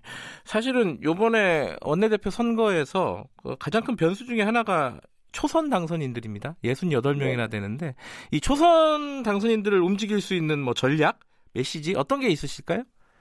저는 다른 무엇보다도 이번 그 원내대표 선거 의미를 초선 의원분들이 잘 알 거라고 보고 있습니다. 네. 이게 이번 원내대표가 무슨 특정 개파의 대표를 뽑거나 네. 특정 정파 이익을 대변하는 그런 원내대표가 아닙니다. 이번 원내대표는 180석 거대 여당 대표이기 때문에 사실상 국민의 대표를 선출한 그런 의미를 갖고 있다고 보고 있습니다. 네. 우리 초선 의원들이 정말 본인들이 독립된 헌법기관으로서 국회를 운영하는 데 있어서 주체이기 때문에 또 최초의 또 국회의원에서 권한 행사입니다. 네. 그렇기 때문에 대화 관계를 원만히 할 수 있고 또 그래서 국회가 성과를 낼 수 있는 음. 예, 그리고 당내를 통합할 수 있는 그런 리더십이 어떤 리더십인지 네. 그런 걸 좀 객관적으로 보고 좀 판단을 할 거로 믿고 있습니다. 알겠습니다. 시간이 많지는 않지만은 그래 구체적인 정책 과제, 20대 못한 과제, 21대 해야 될 과제 이런 부분들을 간단간단하게나마 좀 여쭤보겠습니다. 먼저요, 네. 21대 국회에서 최우선적으로 추진해야 될 정책 과제 국회 어떤 게 있을까요? 일단 국민들이 20대 국회를 일안 하는 국회로 좀 보고 있습니다. 그래서 네. 일할 수 있는 국회 시스템을 만드는 게 시급하다고 보고 있습니다. 음. 그렇기 때문에 이미 여러 의원들이 법안을 내놓은 국회법 그 개정안들을 모아갖고 여야가 음. 빨리 합의해서 처리해야 될 것 같고요. 예. 또 국회에 대한 불신을 만들어내는 막말 폭언들 최근에 뭐 대북 관계 발언 등 문제되고 있지 않습니까? 이런 예. 걸 없앨 수 있는 윤리투기를 강화할 수 있는 그런 음. 법규의 어떤 정도가 꼭 필요할 것 같고요. 네. 그리고 동시에 지금 코로나 위기에 대응해서 예. 국회가 제대로 예산 입법을 뒷받침을 해야 됩니다. 그래서 네. 경제 관련 법안들 특히 기업 현장이나 노동 현장에서 요구하는 그런 법안들을 빨리 처리해야 되고요. 네. 또 실제로 20대 국회가 마무리 못한 법안들이 많습니다. 네. 여야가 합의했지만 여러 가지 이유로 처리 안 되고 있는 그런 민생 법안들을 빨리 처리만 처리해야 된다고 좀 보고 있습니다. 예. 일할 수 있는 국회를 만들려면 제일 중요한 게 뭐라고 생각하세요? 물론 중요한 거는 뭐 제도의 문제는 아닙니다. 예. 이제 뭐 제도의 문제가 아니라 사람의 문제겠죠. 그러나 예. 일단 제도적인 뒷받침을 해야 되는데 예. 역시 국회가 늘 일하는 모습을 보여야 됩니다. 음. 상시 국회를 열어야 되고 상시 국회 예, 상, 예. 상임위원회도 늘 열어야 되고 소위원회도 현재 체계로 다 처리를 못한다 하면 음. 복수 소위를 빨리 만들어야 됩니다. 네. 그런 의미에서 예, 또 거기에 제대로 의원도 일을 하지 않을 때 예. 예 제재를 가할 수 있게 예. 예, 저희들이 그런 제재 규정도 꼭 만들어야 된다고 보고 있습니다. 지금 20대 국회 얼마 안 남았는데 지금 몇 가지 처리 못한 게 많습니다. 그, 그 중에 네. 하나가 종부세예요. 이게 사실상 네. 물 건너갔다 이렇게 보도들 많이 하는데 이거 어떻게 해야 된다고 보세요? 저는 뭐 마지막까지 그 여야가 협상을 해갖고 네. 이거 처리해야 된다고 보고 있고요. 5월 29일까지 임기가 아니겠습니까? 근데 예. 예, 국회의원들이 임기 동안 일도 안 하고 마무리도 안 하고 마지막 세비 받아가는 건 그건 음. 도덕 관행이 아니겠습니까? 여야가 다시 협의를 해야 될 것으로 보고 있고요. 예. 다만 협의가 안 된다고 하면 예, 저는 뭐 이것도 최우선 과제 하나로 선정해서 음. 처리를 해야 된다고 보고 있고 기본적으로 예, 입법 취지는 뭐 야당에서 일부 반대하지만 네. 또 부동산 투기 근절하고 또 어쨌든 자원이 생산적인 투자에 돌아갈 수 있게 하고 특히 가장 심각한 사회적 양극화를 지금 심화시키는 게 이런 문제 아니겠습니까? 부동산 네. 문제이기 때문에 종부세는 일, 저, 실소유자 1주택에 대해서는 어느 정도 완화의 측면이 필요하겠지만 종부세를 강화하는 그런 입법은 필요하다고 보고 있습니다. 아, 지금 말씀하신 건 1, 1주택자 종부세 완화는 총선 때 얘기가 잠깐 나왔어요. 민주당에서. 네. 예, 어, 그 부분은 지금 동의하시는 건가요? 네, 그렇습니다. 다른 뭐 소득이 없는 장기 보유 일소유자에 대해서는 네. 종부세를 좀 완화시킬 수 있는 그런 조정은 충분히 논의를 해야 된다고 보고 있습니다. 예. 이거는 이제 지도부 지금 민주당 지도부에서 일단 지금 얘기를 꺼내지 말자는 분위기인데 개헌은 네. 어차피 21대에서 얘기가 나올 거예요. 어, 네. 원내대표가 되신다면 개헌 문제는 어떻게 처리를 해야 된다고 보세요? 저는 현재 헌법이 87년도에 개헌되었고, 예. 됐고 그 이후에 변화가 없습니다. 그 동안 뭐 사회 경제적 변화 굉장히 많았는데 네. 개헌의 필요성은 있지만 지금 현재의 상황이 예. 국회가 개헌 논의를 할 수 있는 그런 상황은 아닌 것 같습니다. 그렇기 네. 때문에 지금 당장 코로나 위기 극복을 위해 갖고 국회가 일을 해야 되고 특히 경제 관련 법안을 처리해야 되기 때문에 이런 측면에서 국회가 제대로 일을 다 하고 난 다음에 음흠. 여야가 합의된 다 합의된다고 하면은 뭐 개헌 논의를 시작할 수 있겠죠. 그러나 지금 일기 원내 대표가 관심 갖고 추진의 대상은 아닌 것으로 보고 있습니다. 예. 지금은 꺼낼 계제는 아니다 이런 말씀이시네요. 예, 예. 예. 마지막으로요. 지금 사실 7월에 공수처가 출범을 하려면은 어 20대 국회에서 처리돼야 될 후속 법안들이 몇 가지 있었잖아 있잖아요. 네, 네. 요거는 지금 막혀 있는 상황입니다. 만약에 지금 원내대표라면 이거 이 문제는 어떻게 푸실 수 있겠어요? 일단 시급한 게 공수처가 일단은 형식적으로라도 출범을 해야 됩니다. 네. 그 문제가 공수처장 임명 문제이기 때문에 네. 지금 현재 국회에서 통과된 네. 공수처장 임명 관련된 그 절차를 준수해 갖고 네. 공수처장 임명 신속히 하고 네. 그런 상황에서 관련 뭐 검경 수사권 조정 문제라든가 음. 또는 뭐 경찰 개혁 법안들이 좀 처리돼야 된다고 보고 있습니다. 알겠습니다. 오늘 어, 말씀 잘 들었습니다. 고맙습니다. 예, 감사합니다. 예, 원내대표의 출사표를 던진 더불어민주당 원내대표 후보 정성호 의원이었습니다. 네, 전해철 후보는 오늘 아침에 스케줄상 맞지 않아가지고 인터뷰를 못했다는 점 어, 청취자분들에게 양해 말씀드립니다.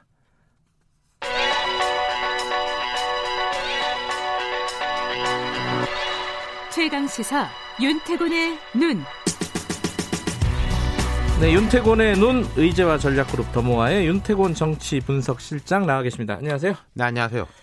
어, 본회의가 아니, 그 임기가 20대 국회 임기가 아직 남았잖아요. 그렇죠. 5월 29일까지죠. 그러니까 네. 본회의가 열린다 만, 만다 그러는데 어떻게 되는 거예요 지금? 그 본회의가 열릴 네. 건 같아요. 그래요? 열릴 건 같은데, 음. 근데 이제 8일 날 국회 본회의를 하느냐 마느냐가 지금 8일 때문인데, 네. 예. 8일이면 무슨 내일 모레네요. 그렇죠. 예. 예. 이건 뭐 좀 저 민생 법안 흔히 뭐 그것 때문은 아니고 네. 개헌안 때문이에요. 개헌안. 개헌안 때문이다. 그렇죠. 예. 이게 무슨 개헌안이에요? 특히 그러니까 이게 음, 지난 3월 달에 발의가 된 건데 예. 약간 이해하기 어려운 대목들이 많아요. 3월이면은 총선 한참 직전이지 않습니까? 그러네요. 어. 그때 왜 발의를 했을까? 그리고 이 발의돼 가지고 이게 처리하는 시점이 60일이기 때문에 5월 8일이 마지노선이거든요. 예. 그래야 이걸 이제 그 8일날 본회의를 아, 해야 된다. 그래서 이제 8일이냐 아니냐 이게. 말이 많군요. 그렇죠. 예. 이 발안 국민 발안제 개헌안을 제가 이제 요약해서 말씀드리자면은 일반 국민들도 100만 명 이상 뜻을 모으면 개헌안을 발의할 수 있도록 하자. 근데 이 자체가 개헌안이에요. 법률안이 아니라. 아, 이건 법이 아니라 개, 헌법이에요? 네. 아, 그러면 그렇구나. 이게 통과되려면은 국회 제적 3분의 2, 지금 194명입니다. 네. 동의에다가 국민투표도 해야 돼요. 이게 대, 될 가능성은 없는 거죠. 0%. 0%. 0%. 네. 이 개헌안에 대해서 국회나 정치권에서 열띤 토론을 벌이는 거 보신 적 있습니까? 아, 저는 최근에 며칠 사이에 뉴스 나온 것만 잠깐 봤어요. 뭐 처리할 거냐 말 거냐고. 그리고 이 방송에서도 이게 뭐 옳냐 그러냐에 대해서 토론한 한 번도 적 달아본 적이 없죠. 예. 딴 데도 없을 거예요. 네. 그러니까 따지자면 이게 직접 민주주의 강화하자 이런 기제인데 이 자체가 되게 논쟁적입니다. 예. 근데 이게 아까 제가 말씀드린 대로 3월 6일 날 발의가 되는데 왜 하지 싶었거든요. 이 발의는 여당에서 한 건가요? 여당이 중심이 되고 야당 음. 의원 일부도 동의를 했죠. 하하, 그렇군요. 148명 예. 이렇게 된 건데 되지도 않을 거 왜 했을까? 그안 된다고 하더라도 막 토론을 벌이고 하면은 의미가 있는데 그렇지도 않아요. 그러네요. 그리고 이제 총선 끝나고 나서 민주당 이인영 원내대표가 이게 되고 안 되고를 떠나서 일단 처리를 하는 게 헌법 절차다 이렇게 드라이브를 좀 걸다가 이제 이걸로부터 시작해가지고 개헌론이 막 나오니까 앞에 이제 김태년 뭐 예. 의원도 좀 조심스럽게 말씀하시던데 이해찬 대표나 청와대 등에서 브레이크를 걸었지 않습니까? 지금 음. 이제 개헌 뭐 이런 이야기 할 때가 아니다. 그 이후에 이제 이인영 원내대표도 잠잠한 거죠. 이제 이제 왜 이게 발의가 됐느냐 이게 궁금한 부분이기도 하고 근데 이제 국회의장 같은 경우는 직권상정 얘기도 나오고 네, 있어요. 오늘 아침에 이제 신문에 이제 인터뷰 하신 걸 보니까 거의 뭐 퇴임 앞둔 인터뷰, 네, 그렇죠. 전면 인터뷰던데 이게 뭐 옳고 그르고 떠나가지고 헌법적 절차기 때문에 처리를 해야 된다. 뭐 안 되면 안 되는 대로 그러니까요. 처리를 한다라고 하는데 근데 이 안 되는 게요. 불성립도 안 되는 겁니다. 음. 꼭 투표를 해가지고 뭐 반대한다가 아니라 이건 의미가 없다라고 해가지고 안 나가도 그건 뭐 처리죠. 그게 안, 모, 안 모이는 것도 어, 일종의 처리다. 예. 예. 지금 야당은 이제 안 나간다고 음. 여당에서도 이게 뭐 굳이 해야 되나 모여야 되나 이런 분위기인 건데 그럼 왜왜 음. 왜 했냐? 그, 그게 남았어요. 뭐 왜, 이런, 왜? 이런 해석들이 있어요. 20대 국회에서 개헌이 어렵다는 것을 알면서도 이걸 꺼내는 것은 21대 예. 국회 추진할 명분을 다지기 위한 포석이다. 이런 건데 제 생각에는 이걸 그러면은 5월 8일 날 국회의원들이 모여가지고 아유 안타깝지만 안 됐습니다라고 하면 21대 국회에서 개헌이 잘 될 것이냐? 사실 그것도 잘 모르겠거든요. 어렵네요 이건. 예. 왜 그러니까 그 가능성도 없는데 어찌됐든 그럼 이제 우리는 이제 시야는 21대를 향해서 있는 아, 거죠. 21대 네. 개헌이 가능할까? 네. 아까 말씀하신 대로. 네. 그럼 음. 기계적으로만 보면은 여당 의원이 이제 금 180석에 육박하고 그쵸? 뭐 범여라고 네. 하면 이제 열림 저, 민주당 열린 민주당까지 네. 하면은 네. 이제 180석에 육박을 하고 이제 정의당 등 합치면은 한 190 정도니까 개헌선에 거의 근접하죠. 음. 근데 이제 꼭 그러라는 법은 없지만 여야 합의 개헌이 가능할까 잘 모르겠어요. 계속 말씀드린 건데 음. 왜냐하면은 자 개헌 자체가 목적이 아닙니다. 어떤 개헌을 하느냐가 목적이잖아요. 네. 그럼 사회적 공감대가 돼 있느냐? 자, 지난 19대 국회나 20대 국회 초반만 해도 국회 내에서 개헌 논의가 뜨거웠습니다. 의원들 음. 조사해 보면 개헌론자들이 압도적이었어요. 음. 근데 이게 맹점이 있는 게요. 방향이 다른 사람이 많아요. 예컨대 대통령 연임제 개헌론자하고 내각제 개헌론자가 같은 개헌론자다. 음. 이건 말하자면 흡수 통일하고 뭐 평화 합의 통일도 같은 통일이다. 음. 이 말이랑 똑같은 거거든요. 되게 심하게 말하면 조금 눈속임이에요. 음, 그러니까 개헌론자가 굉장히 많은 것처럼 보이지만은 생각은 다 제각각이라는 거죠. 뭐 어차피 합의는 쉽, 쉽지 않다 네, 그러니까 거네요. 뭐 회사에서 예를 들어서 우리가 이제 임금 구조 조정을 해야 된다는데 뭐 사측은 임금 깎자고 음. 그다음에 이제 직원들은 임금 올리자인데 그럼 우리가 다 같이 임금 구조 조정에 합의한 겁니다라고 말할 수 있겠냐는 거죠. 아, 그 되게 정확한 비유시네. 네. 근데 어쨌든 지금 말씀하신 건 20대 초반에 조사를 한 거고 네. 지금 21대는 어떨까요? 그것도 비슷합니다. 뭐, 음. 아, 이대로는 안 된다라는 이야기는 되게 많아요. 근데 이대로는 안 된다 해서 왼쪽으로 가자랑 오른쪽으로 가자가 다르죠. 음. 이용선 민주당 이제 양천을 당선자, 현 정부에서 청와대 시민사회 수석도 지냈는데 한참 전에 언론 인터뷰에서 이런 말 했습니다. 토지 공개념 빠르게 정착시켜서 부동산이나 투기 개발 문제 해결해야 된다. 21대 음. 국회에서 개헌하자. 그럼 이게 토지 공개념으로 개헌하자는 거죠. 네.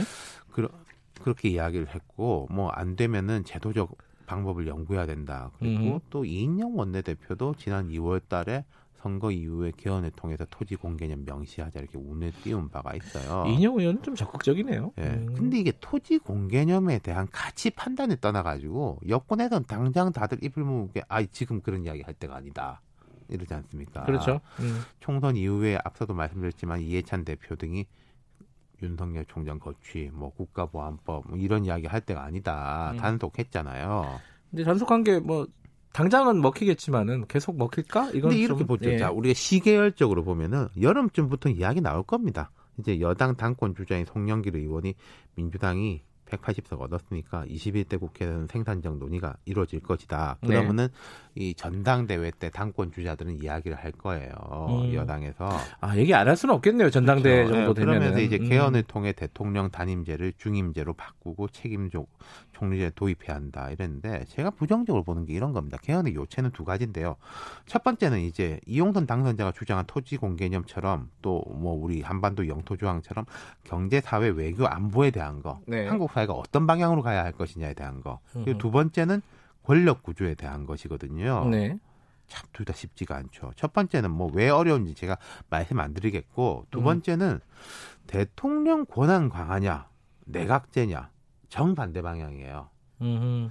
그 중간이 이제 한번 분권형 대통령제, 이원 집정분제 같은 것인데 좀 정치 오래 한 분들은 대체로 대통령 권한을 좀 분단시키자라는 쪽이에요. 음, 내각제가 음. 아니더라도. 네. 근데 이제 송 의원이 말씀하신 책임 총리제는 제가 무슨 이야기인지 잘 모르겠는 게 이해찬, 이낙연 이런 사람들 보고도 책임 총리라고 했어요. 음. 개헌하고 무관한 거라는 거죠. 네. 어쨌든 전문가들이나 정치권에서는 대통령 권한을 분단시키는 쪽. 네. 이게 대한 선호가 높은데 국민들은 그럼 아니 그럼 국회가 힘 빼지는 거잖아. 국회에 대한 불신은 뭐 말할 수도 없는 거 아니겠습니까? 네. 그리고 또 야권 지지자들 야권 지지자들대로 아이 우리가 대통령 잡아와가지고 한 방에 또 변화를 확 바꿔야 된다. 음. 이런 식이니까 이게 뜻을 모으기 어렵고 그다음에 시간의 문제인 건데요. 지금은 때가 아니다. 근데 그러면서 제가 여름이면 이야기 나올 거라고 말씀드렸지 않습니까? 예. 근데 여름에서 올 겨울 정도까지 요 몇 개월 내에 가닥을 못 잡으면은 내년이다. 내년은 뭐냐? 대통령 새 대통령 후보들이 물 위로 떠오른다. 음. 아, 그때는 개헌이 어려워요. 대, 통령 되겠다는 사람들이 많고 그 사람들 지지하는 쪽으로 간다면은. 근데 대통령 선거 국면으로 가면 결국 대선 후보들한테 또 묻는 형국으로 가는 거잖아요. 지난번에 그랬습니다. 예, 그랬죠. 내가 되면은 예. 그때 이제 개헌 논의해가지고 한다. 다음 대선 끝나고 한번 보자. 이번 대선에는 뭐. 문재인 대통령도 취임하면 하고 뭐 나서 드라이브 걸었는데 안 됐잖아요, 네, 사실은. 그렇죠. 예. 야, 개헌 어렵네요, 이거는. 현실적으로 그러니까 봐도. 모든 음. 에너지들이요, 뭘 못하게 하긴 쉬운데, 하게 하기는 되게 어렵고, 개헌이란 건 특히 그렇다. 국회의원 음. 3분의 2, 국민 절반이 뜻을 모으는 한 방향. 아니, 과거에 대통령 직선제 개헌이 가능했던 거는 심플하고 거기로 네. 뜻이 모아지는 건데 지금 한국 사회가 과연 그러한가? 음. 첫 번째는 개헌 자체 안 자체 중요한 것보다 우리 사회가 어느 쪽으로 할 것이냐에 대한 뜻을 모으면 개헌은 수단적인 거라는 거죠. 알겠습니다. 여기까지 듣겠습니다. 고맙습니다. 감사합니다. 윤태곤의 눈이었습니다. 2부 여기까지고요. 잠시 후 3부에서 뵙겠습니다. 일부 지역국에서는 해당 지역 방송 보내드립니다.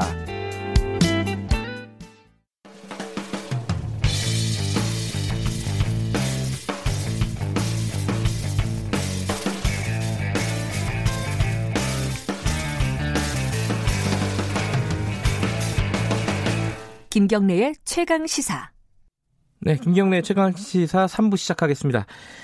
무려 1964년도 일입니다. 1964년도에 성폭행을 당할 뻔했던 피해자가 가해자의 혀를 물어서 어, 혀가 조금 떨어져 나갔대요. 그런데 정말 여기서부터 말도 안 되는 일이 벌어졌는데 이 피해자가 성폭행 피해자가 가해자가 돼가지고 어, 법적인 처벌을 받았어요. 가해자는 어, 거기에 합당된, 합당한 처벌을 받지도 않았고요. 그리고 피해자는 평생 동안 이 상처 때문에 어렵게 지내왔습니다. 근데 이 사건이 어, 검찰 법원을 거치면서 확정이 됐었는데 이 할머니께서 지금 이제 할머니가 되신 거죠. 어, 재심을 신청을 하신다고 합니다. 어, 이게 참 저는 이 뉴스를 보면서 아니 이게 시대가 그때 그랬던 것인지 아니면 검찰 법원이 잘못 도대체 우리 사회가 뭐가 잘못된 것이었는지 굉장히 좀 난감한 뉴스였어요. 지금 이 할머니와 함께 이 재심 청구 진행하고 있는 어, 한국 여성의 전화 여성 인권 상담소 최선혜 소장님 연결해서 관련 얘기 좀 여쭤보겠습니다. 소장님 안녕하세요. 네, 안녕하세요. 오늘 기자회견 하신다고요? 네, 오늘 1시에 부산지방법원 앞에서 음. 네, 기자회견 진행합니다. 할머니가 연세가 지금 이른이 넘으셨죠? 네네. 아, 건강을 하신가요, 지금? 연세가 많으셔서? 네네, 네네. 아주 정정하십니다. 그래요. 네, 그건 네 다행이네요. 네. 자, 이, 어, 소장님께서는 이 사건을 처음 어떻게 들으셨습니까? 어, 뭐, 2018년도 이제 한국에서 미투 운동이 한참이실 때, 네. 그 부산에서 서울로 좀 직접 오셨어요. 예. 그래서 상담을 하시면서 좀 본인이 이런 했는데 음. 이제 와서 좀 이런 억울함을 풀고 싶다 네. 네, 이런 이야기들을 했었습니다. 아, 2018년도에 나도 네네. 이걸 사회에 문제 제기하겠다 이렇게 네네네. 할머니께서 스스로 네네 음, 그랬군요. 자, 그 이 제가 간단하게 말씀을 네네. 드렸지만은 조금만 어, 자세하게 여쭤볼게요. 이게 1964년도에 할머니가 18, 18살 때입니다. 이때 어떤 일이 벌어졌는지 간단하게 설명을 듣고 나서 그 다음 얘기를 이어나가면 좋을 것 같아요. 네네. 그 가해자가 아마 피해자 이제 집으로 오는 피해자분이 이제 친구를 좀 따라왔는데 네. 집 앞에서 계속 가지 않으셨던 거죠. 네. 그래서 피해자가 좀 친구와 그, 가, 그 가해자를 마주치지 않게 하려고 음. 좀 친구를 다른 길로 보내고 본인은 이제 가해자를 친구와 다른 길로 안내하면서 피해를 입으셨습니다. 음. 그래서 가해자가 이제 피해자를 뭐 세 번이나 쓰러뜨리고 그 네. 과정에서 이제 피해자가 머리를 뽑기도 했는데요. 이때 이제 가해자가 이제 입을 다물고 있는 피해자의 입을 열려고 음. 코를 막았고 아. 그런 예, 그러면서 이제 피해자가 입을 열게 되면서 이제 혀를 깨물었던 거죠 방어하기 음. 위해서 예 근데 피해자분께서는 이제 상, 생각하시기는 그때 이제 숨이 막혀서 살기 위해 깨물었다 그게 혀인지도 몰랐었던 상황이다 음. 이렇게 기억하고 계십니다. 그거는 뭐 되게 당연할 것 같은데 뭐 그 상황에서 뭐 의도적으로 뭐 계획해서 뭐 하기는 뭐 네네. 뭐 어려운 상황일 것이고. 네네. 근데 당시에 이게 네. 이제 뭐 경찰 수사를 했을 거 아닙니까, 그죠? 네네. 근데 왜 정당방위로 인정을 받지 못하고 오히려 가해자가 됐는지 할머니가 네. 왜 그런 거예요 그때는? 일단은 보면은 네. 당시 재판부 인식이 좀 상당히 문제적이라고 볼 수 있는데요. 네. 앞으로 이제 앞에 이제 말씀드렸던 가해자의 행위가 뭐 피해자가 반항을 못하도록 못하게 한 행동까지는 아니다. 아. 뭐 가까워서 소리를 지르면 도움 받을 수 있었다. 이제 이런 이유들을 언급했고요. 네. 그다음에 이제 피해자가 가해자와 뭐 이야기를 주고받고 길을 안내한 것이 뭐 피해자의 사춘기 호기심이다. 그리고 가해자가 피해자에게 성폭력을 행사하는 원인이 피해자에게 도의적인 책임이 있었다. 이런 문제적인 내용도 판결문에서는 볼 수 있습니다. 그래서 이런 내용으로 예, 상당성이 넘어섰다 해서 음. 정당방위가 인정되지 않은 것으로 되어 있습니다. 도의적인 책임이 있다고요? 그건 무슨 네. 말이에요, 도대체? 전형적으로 피해자 비난인 거죠. 피해자한테 말을 걸었고 같이 이야기를 아. 했으니까 가해자가 그렇게 착각한 착각하게 만든 게 아니냐. 그런 아. 이제 말도 안 되는 이유였던 것 같습니다. 그 피해자 말하자면 쉽게 얘기하면 피해자 당신이 잘못한 거다. 네네 맞습니다. 아. 그게 피, 그, 그 판결이 확정이 됐다는 거죠, 그죠? 그렇죠. 1심 판결이었고 그 뒤에 예, 그걸로 확정됐. 그러면 할머니는 그걸로 징역까지 살으셨다고요? 네. 그 일단은 그게 구속 수사가 진행이 됐습니다. 할머니를 판결... 구속시켰어요? 네, 심지어 구속이 됐어요. 예. 아. 아, 구속 수사를 했고 나중에 네 징역 네. 징역은 몇, 몇 개월? 징역은 예. 6월에 집행유예가 나와서 오히려 음. 이제 확정 판결 났을 때는 나왔는데 이제 이게 구속 수사 진행되면서 음. 6개월 동안 이제 수감되어 있었던 것이죠. 그 가해자분 있잖아요. 네네. 그 사람은 어느 정도의 처벌을 받았습니까? 아, 일단은 가해자 같은 경우에는 그 강간 미수로는 기소가 되지 않았고요. 네. 심지어 가해자 같은 경우에는 막 10명 이상이 막 피해자 집으로 쳐들어오고 막 칼로 협박을 하고 이렇게 했는데도 저희가 알고 있기로는 불구속으로 수사 진행이 됐고 음. 네, 역시 예, 집행유예 처분을 받았습니다. 집행유예 처분을 받았다. 네네. 네. 그리고 강간 미수로는 기소조차 되지 않았다. 네네. 그거는 좀 전 이해가 안 되는 게 아무리 어. 몇십 년 지난 때라고 해도 예 네. 과거라고 해도 네. 기소는 해야 되는 거 아닌가요? 그 당시 법으로 따져봐도. 어. 네. 근데 어쨌든 이런 좀 성폭력에 대한 일단 인식 자체가 아까도 뭐 재판부에 보여진 그런 인식들을 봤을 때 되게 낮았다고 생각이 들고 네. 일단 피해자분도 이제 뭐 검찰 수사 과정에서 뭐 결혼하면 쉽게 해결된 문제 아니냐 이런 이야기들을 들으셨다고 하셨어요. 아, 그 네. 성폭행범과 네, 가해자와 결혼해라 네. 차라리. 네, 네, 네. 아니 이게 무슨 조선시대도 아니고 아, 조선시대도 안 그랬을 것 같네요, 이거는. 저는 그러게요 말입니다. 그런데 정말 저는 기사를 읽으면서 정말 어이가 없었던 거는 이제 어, 나중에 이 할머니께서 어, 수사 도중에 구속돼 있는 상황에서 네. 아버지가 어, 그 가해자와 합의를 했어요. 네. 근데 돈을 준 사람이 아버지라면서요. 네. 그거는 도대체 그러니까 어, 이 자기 딸이 이렇게 피해 뭐야 어, 징역을 살 것 같으니까 합의를 한 거잖아요. 네네. 근데 가해자한테 돈을 주고 오히려 합의를 해야 되는 그런 상황이었다는 네네, 거죠. 그렇죠. 네 맞습니다. 네. 이 요거 요거까지는 파악이 안 되실 수도 있는데 그 가해자는 지금 생존해 있습니까? 그거는 아직 그죠? 그 파악이 어, 예. 거기까지는 파악이 안 되셨을 예. 것 같고. 예. 근데 사실 이 사건이요. 요번에 어, 할머니의 사실상 용기 있는 문제 제기로 네. 이렇게 공론화가 됐지만은 그 전에도 이런 법조계에서는 굉장히 유명한 판결이었다면서요? 네네, 좀 문제적이었다고 음. 예, 이야기 됐고 학계에서도 좀 비판 목소리가 높았던 음. 판례로 알고 있습니다. 네. 그럼 재심이 진행이 아직 이제 내일 신청을 하시는 거죠? 재심 신청은? 오늘 청구. 아 오늘요? 오늘 청구를 하면은 네. 그게 이제 사실 재심이라는 게 어렵잖아요. 법원에서 받아들이는 네네. 게 어떤 전략을 갖고 계세요? 변호사분들은? 아, 예. 일단은 예. 좀 수사의 위협성 밝혀내는 게 좀 중요한 것 같은데요. 네. 그 일단 피해자 께서 기억하고 계시기로는 아무런 고지나 왜 구속됐는지도 모르고 그냥 검찰 조사 받으러 갔다가 바로 거기서 구속됐다고 아, 하시거든요. 예. 네.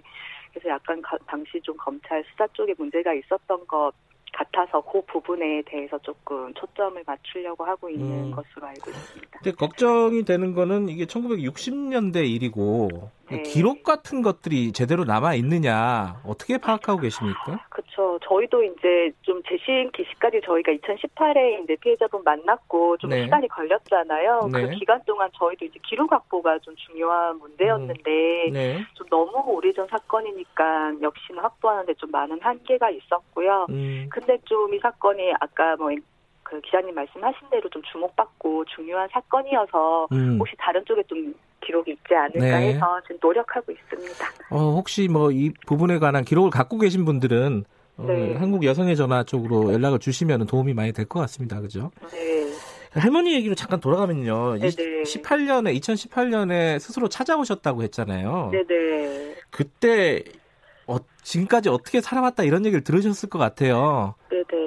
그 뒤에 어떤 인생을 사셨습니까? 굉장히 힘드셨을 것 같은데 음, 어떠셨어요? 네. 예. 일단은 뭐 좀 여러 가지 사시면서 많은 어려움들은 있으셨다고는 말씀 알고는 있는데요. 네. 근데 일단 이제 피해자 분께서 가장 호소했던 건 본인이 성폭력 피해자고 네. 계속 자신의 어떤 무죄나 이런 것들을 주장했음에도 불구하고 네. 어쨌든 가해자로 유죄, 유죄 판결을 받았잖아요. 네. 예, 그런 것들이 좀 이분 삶에도 그렇고 예, 여러 가지 좀, 좀 부정적인 영향을 있었던 것 같았고 음, 네. 그다음에 이제 6개월 동안 본인이 이제 구속되고 유죄 판결 받았 던 게좀 음. 피해자분께서는 좀 많은 가장 큰 음. 고통이고 예, 어려움이라고 말씀하셨습니다. 재심 판정을 만약에 받게 돼서 승소를 하게 되면은 뭐 손해배상 청구나 이런 것들도 당연히 이어져야겠네요. 그 이후에 네, 그죠? 음. 뭐 예, 그렇게 생각하고 있습니다.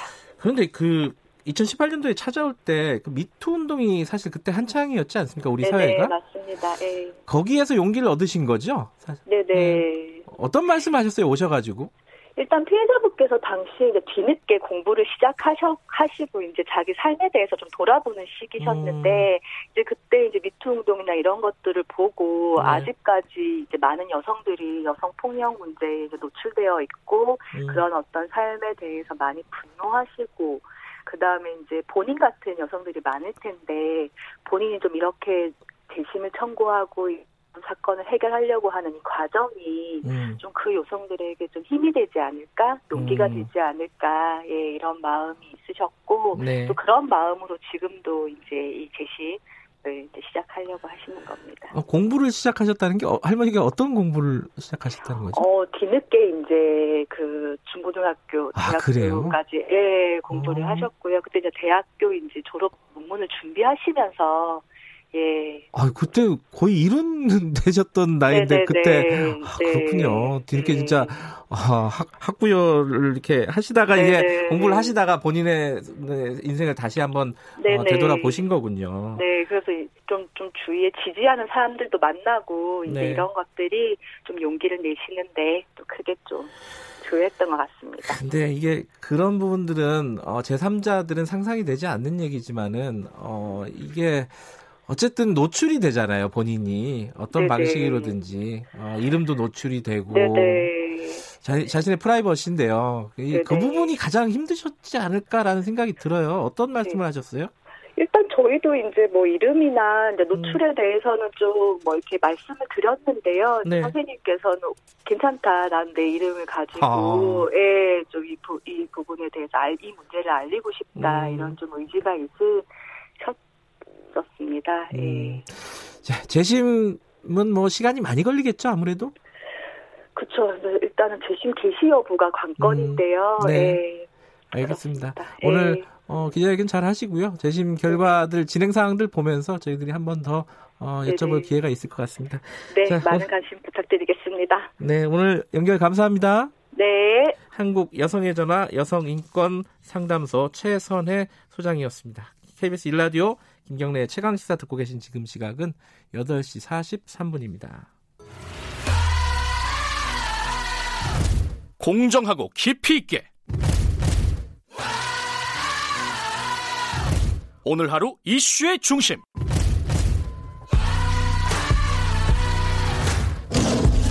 김경래 최강 시사. 네, 아, 사회적 거리두기가 오늘부로 종료되고 이렇게 표현을 해도 될까요? 아, 생활 속 거리두기로 대응 체제가 바뀌게 됩니다. 아, 굉장히 조심스러운 부분이에요. 이게 사회적 거리두기가 종료된다. 제가 이렇게 말씀드리면서도 이게 좀 머뭇머뭇하게 되네요. 자, 앞으로 그럼 방역 당국의 방침이 무엇이고 우리가 어, 유심히 어, 조심해야 될 부분, 유심히 지켜봐야 될 부분이 어떤 부분인지 가천대 길병원 감염내과 엄중식 교수님과 얘기 잠깐 나눠볼게요. 교수님 안녕하세요. 예, 안녕하십니까. 생활 속 거리두기로 바꾸는 건데 뭐 생활 방역 이런 표현도 쓰고요.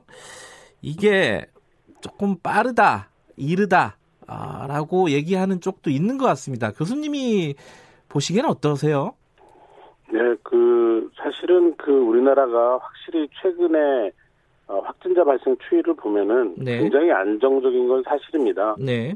어, 그렇기 때문에 이제 생활 방향으로 넘어가야 되는데 네. 넘어간다고 이제 결정이 됐는데 네.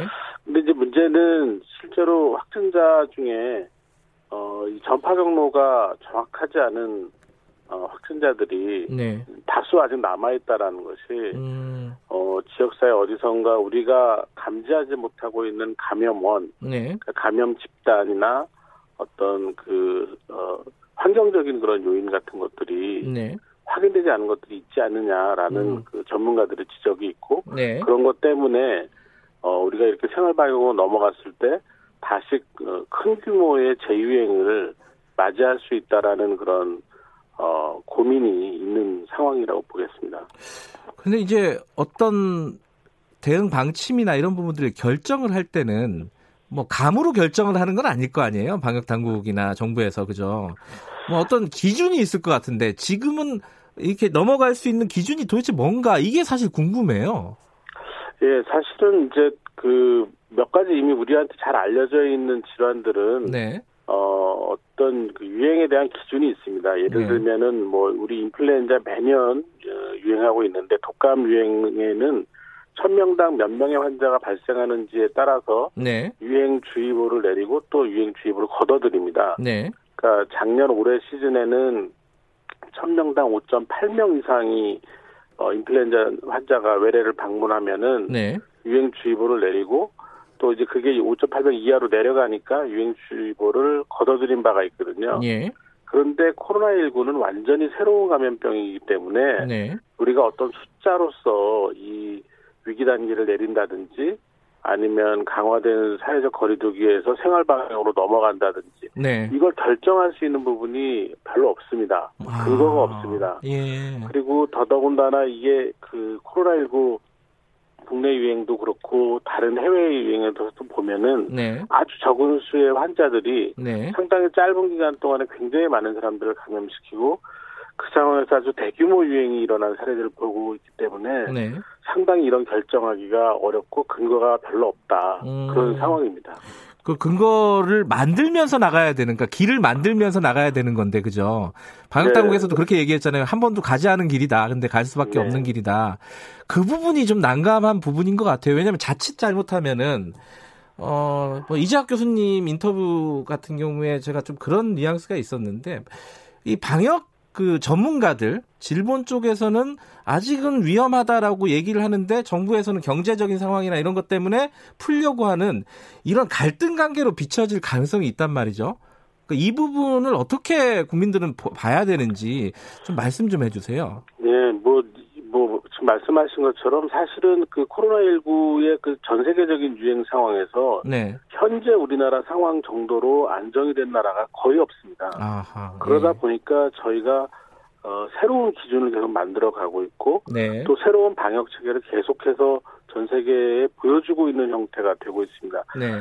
어, 이게 진짜로 우리가 성공적인 방역이었는지 네. 또 우리가 하고 있는 것이 제대로 결정을 하고 있는지는 결국 이 대유행이 완전히 끝난 다음에 그 다음에 이제 우리가 판단할 수 있다고 생각을 하고 있고요. 네. 이제 그런 가운데서 정부가 어떤 결정을 할 때는 네. 굉장히 여러 어, 분야의 사람 전문가들이 참여를 하고 네. 그 참여된 그 전문가들이 네. 어, 다양한 의견을 내놓습니다. 음. 다양한 의견을 내놓는 가운데서 가장 최선이라고 생각하는 것을 정부는 결, 어, 결정을 하고 있는 거고요. 네. 그러니까 이게 그 전문가들마다 어, 바라보는 시각이 좀 차이가 있고 네. 또 생각의 차이가 있기 때문에 네. 분석의 차이가 있기 때문에 어, 그런 어떤 갈등이 생길 수도 있습니다. 근데 저는 이런 갈등이나 어, 어떤 논쟁이 굉장히 음. 우리가 앞으로 어, 올바른 결정을 하는 데 있어서 굉장히 바람직하다고 생각합니다. 음. 어, 오히려 이런 다양한 생각 없이 네. 어, 한 가지 방향으로만 의견이 나온다든지 네. 아니면 다양한 의견이 어, 반영이 되지 않거나 어, 무시되는 그런 상황이 되면은 네. 오히려 큰 그 함정에 빠질 수가 있거든요. 음. 그러니까 여러 가지 생각을 할 수 있는 다양한 의견이 나오는 거는 네. 어, 저는 어쩌면 당연하기도 하고 네. 굉장히 바람직하다. 그런데 실제로 이제 그런 과정에서 조금 더 우리가 이 코로나19의 지금까지 전파 양상을 보면 네. 조금 더 신중하고 조금 더 어, 두드려 보면서 돌다리 음. 두드려 보는 것처럼 안전하게 가는 것이 더 좋다라고 음. 가변 전문가들은 생각을 하고 있는 것입니다. 네. 그 지금 어 말씀드렸듯이 사회적 거리두기가 종료가 되고 생활 속 거리두기로 전환이 됐고요. 그리고 각 학교의 개학 일정이 잡혔습니다. 어 6월 초면은 이제 전체 학생들이 등교를 하게 되는 상황인데 지금 우리 그 체계가 지금 심각 단계잖아요. 네. 요 부분을 낮추는 부분, 요건 또 다른 문제인데, 요거는 네. 어떻게 생각하십니까? 시기적으로나 지금 상황을 보실 때? 뭐 심각 단계의 정의 자체가 네. 그 우리나라에서의 지역사회 유행이 광범위하게 네. 여러 지역에서 나타난다라는 것 그 상황을 심각 단계로 어, 정의를 하고 있습니다. 네. 근데 지금은 어 그 확진자들이 아직 퇴원을 안 한 분들이 많이 남아 있긴 하지만 네. 새로운 확진자들은 어, 감염 경로가 불분명한 사람들이 일부 있지만 굉장히 숫자가 줄어든 상황이거든요. 네. 이제 요 어, 상황에 대해서 이제 경계 단계를 좀 낮춰보자라는 음.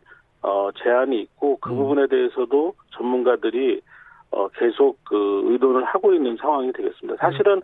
심각 단계에서 계약을 한다든지 네. 심각 단계에서 생활 방향으로 넘어간다는 것 자체가 약간 개념이나 의미가 그러니까요. 예. 맞지 않는 부분이 있기 때문이죠. 아, 이건 지금 아직 논의 중이네요, 정부에서도. 그죠? 네, 그렇지만 음. 아마 곧 결정을 하지 않을까 생각을 하고 있습니다. 음. 지금 또 하나 이제 걱정되는 부분이 이제 2차 유행, 2차 대유행에 대해서는 방역 당국도 계속 경고를 하고 있습니다. 근데 그런 상황이 오게 된다면은 우리 의료 체계가 우리 우리 의료 시스템이 어, 감당할 수 있을지 왜냐하면 대구 상황을 그때 우리가 경험을 했을 때는 의료적인 어떤 우리 능력치를 넘어갔던 걸 우리가 경험을 했잖아요. 근데 네. 이제 지금 준비를 해서 그런 만약에 사태가 왔을 때 가능한 상황으로 만들고 있는 건지 준비 준비가 아니면은 그냥 조금 나태해진 건 아닌지 이 부분이 걱정입니다. 이거 어떻게 보세요? 네, 뭐 지자체별로 또 그리고 중앙 정부가 네. 지금 뭐 여러 가지 아이디어를 짜내고 있고 네. 또 아주 대량 환자가 발생하는 대규모 유행 상황에 대해서 네. 여러 가지 준비들을 하고 있습니다. 네. 어 그렇긴 하지만 어 예를 들어서 이 대구 경북 지역보다 더 인구 밀도가 높고 네. 또 환자 수 어, 환자가 더 많이 발생할 수 있는 지역 예를 들면 수도권 같은 데서 뉴욕이나 아니면 이태리, 스페인과 같은 그런 대규모 유행이 발생한다면 네. 사실 그거는 우리가 아무리 준비를 잘해도 어, 정상적인 의료 체계를 유지하기 어려운 감당하기 어려운 수준이 될 가능성이 굉장히 높습니다. 네. 그러니까 결국은 그런 유행이 그렇게까지 가지 가기 전에 차단하는 것이 가장 바람직하고요. 네. 그래서 지금 상황도 어, 그런 상황이 발생했을 때 대비하는 그런 체계도 준비하고 있지만 네. 그런 상황으로 가기 전 단계에서 우리가 어, 그 고리를 끊을 수 있는 전략에 네. 조금 더 집중을 하는 것이 더 바람직하지 않나 생각을 하고 음. 있습니다. 지금 어 대구 이제 종교 집단에서 굉장한 그 대유행이 한 번 있었고 요양병원이라든가 콜센터라든가 이런 부분에서 저희들이 한 번씩 경험을 했잖아요. 네. 앞으로 좀 유심히 봐야 될 곳, 가장 좀 집중적으로 관찰하고 대비해야 될 곳은 어떤 부분이 있을까 좀 예측이 가능할까요? 어, 지금 그 아, 까 말씀드렸던 그 감염 경로가 불분명한 환자들의 음. 어, 상당수가 사실 아직 대구 지역에서 발생을 하고 있습니다. 그러니까 우리가 얼마 전에 이제 큰 산불도 경험을 했지만 네. 어, 주부를 어, 진화를 했지만 잔불이 남아 있는지를 계속 봐야 되는데 네. 대구 지역에서 그런 잔불의 효과를 낼 수 있는 그런 어, 지역이나 네. 집단이 있는지를 계속해서 좀 감시를 철저히 해야 될 것 같고요. 네. 그 다음에는 뭐 우리가 이번에 유행해서 소규모 유행 네. 어, 사례들을 보면 대부분 클러스터라는 형태로 발생을 하고 있어서 네. 어, 좁은 지역에서 많은 사람들이 밀접하게 접촉해서 장시간 근무하는 그런 어, 환경에서는 어, 감염이 일어나면 굉장히 위험한 상황이 되고 있거든요. 네. 그래서 이제 그런 데를 다 찾아내는 그런 작업을 해야 되는데 역시 네. 가장 지금 이제 앞으로 문제가 될 곳은 학교입니다. 계약을 학교. 되면 학교가 예. 문제가 되고요. 예. 그 다음은 종교시설, 음. 어, 그리고 여러 가지 요양시설이나, 어, 이 밀집된 환경에서의 예. 작업 환경을 갖고 있는 직장들은 다 위험성이 있다고 볼 수밖에 없는 상황입니다. 예. 대구 지역의 잔불, 그리고 이제 지금 계약을 하는 학교들, 여기를 좀 유심히 봐야 된다라는 말씀이시고, 이게 제가 요거 하나 좀 여쭤보려고 했습니다. 지금 전문가로서 어, 지금 미국하고 중국하고 많이 싸우잖아요. 뭐 네. 바이러스가 시장에서 나왔느니 연구소에서 나왔느니 뭐 그런 보고서가 곧 나올 것이라는 등 뭐 이런 여러 가지 말들이 나오는데 전문가가 보시기에 이런 논쟁은 어떤 의미가 있다고 보세요? 저는 뭐 지금까지 상황을 보면 정치적 논쟁이라고 보고 있고요. 네. 어 실제로 이런 그 의학적인 측면, 네. 감염 측면에서 보면은 아마도 이 지금 특히 이제 이게 어떤 연구소나 이런 데서 디자인된 그런 네. 어, 바이러스라고 지금 네. 계속 논쟁을 하고 있는데 이 부분은 단시간 내에 밝혀지기는 어려울 것 같고요. 네. 어, 실제로 지금까지의 그 결과들을 보면은 가능성이 매우 낮다고 생각을 하고 있습니다. 아하, 예. 지금 이제 생활 속 거리두기 마지막으로요 어, 하고 있는데 국민들에게 어, 이런 부분들은 꼭 지켜달라 한 말씀 듣고 마무리하죠. 네, 뭐 지난 두 달 이상 예. 어, 굉장히 어려운 시간을 슬기롭게 넘겨주신 그 우리 국민들의 높은 시민의식이 지금 네. 이 상황을 만들었습니다. 그런데 네. 이 코로나19는 조금만 빈틈을 보여도 또다시 우리에게 큰 영향을, 피해를 줄 수 있는 것이기 때문에 네. 생활 방역으로 넘어간다고 하더라도 개인 위생을 지키는 어, 그런 방법들을 계속해서 숙지하시고 지켜주셨으면 좋겠고 음, 네. 또이 유행의 흐름을 좀 잘 주시해 주셨으면 감사하겠습니다. 알겠습니다. 오늘 말씀 감사합니다. 감사합니다. 가천대 길병원 감염내과 엄중식 교수님이었습니다. 조그만한 빈틈도 보이면 안 된다라는 말씀이십니다. 어, 다들 마지막까지 조금만 더 참고 버텨보죠. 여기까지 하겠습니다. 5월 6일 수요일 김경래 최강 시사 여기까지고요. 저는 뉴스타파 기자 김경래였고요. 내일 아침 7시 20분 다시 돌아오겠습니다.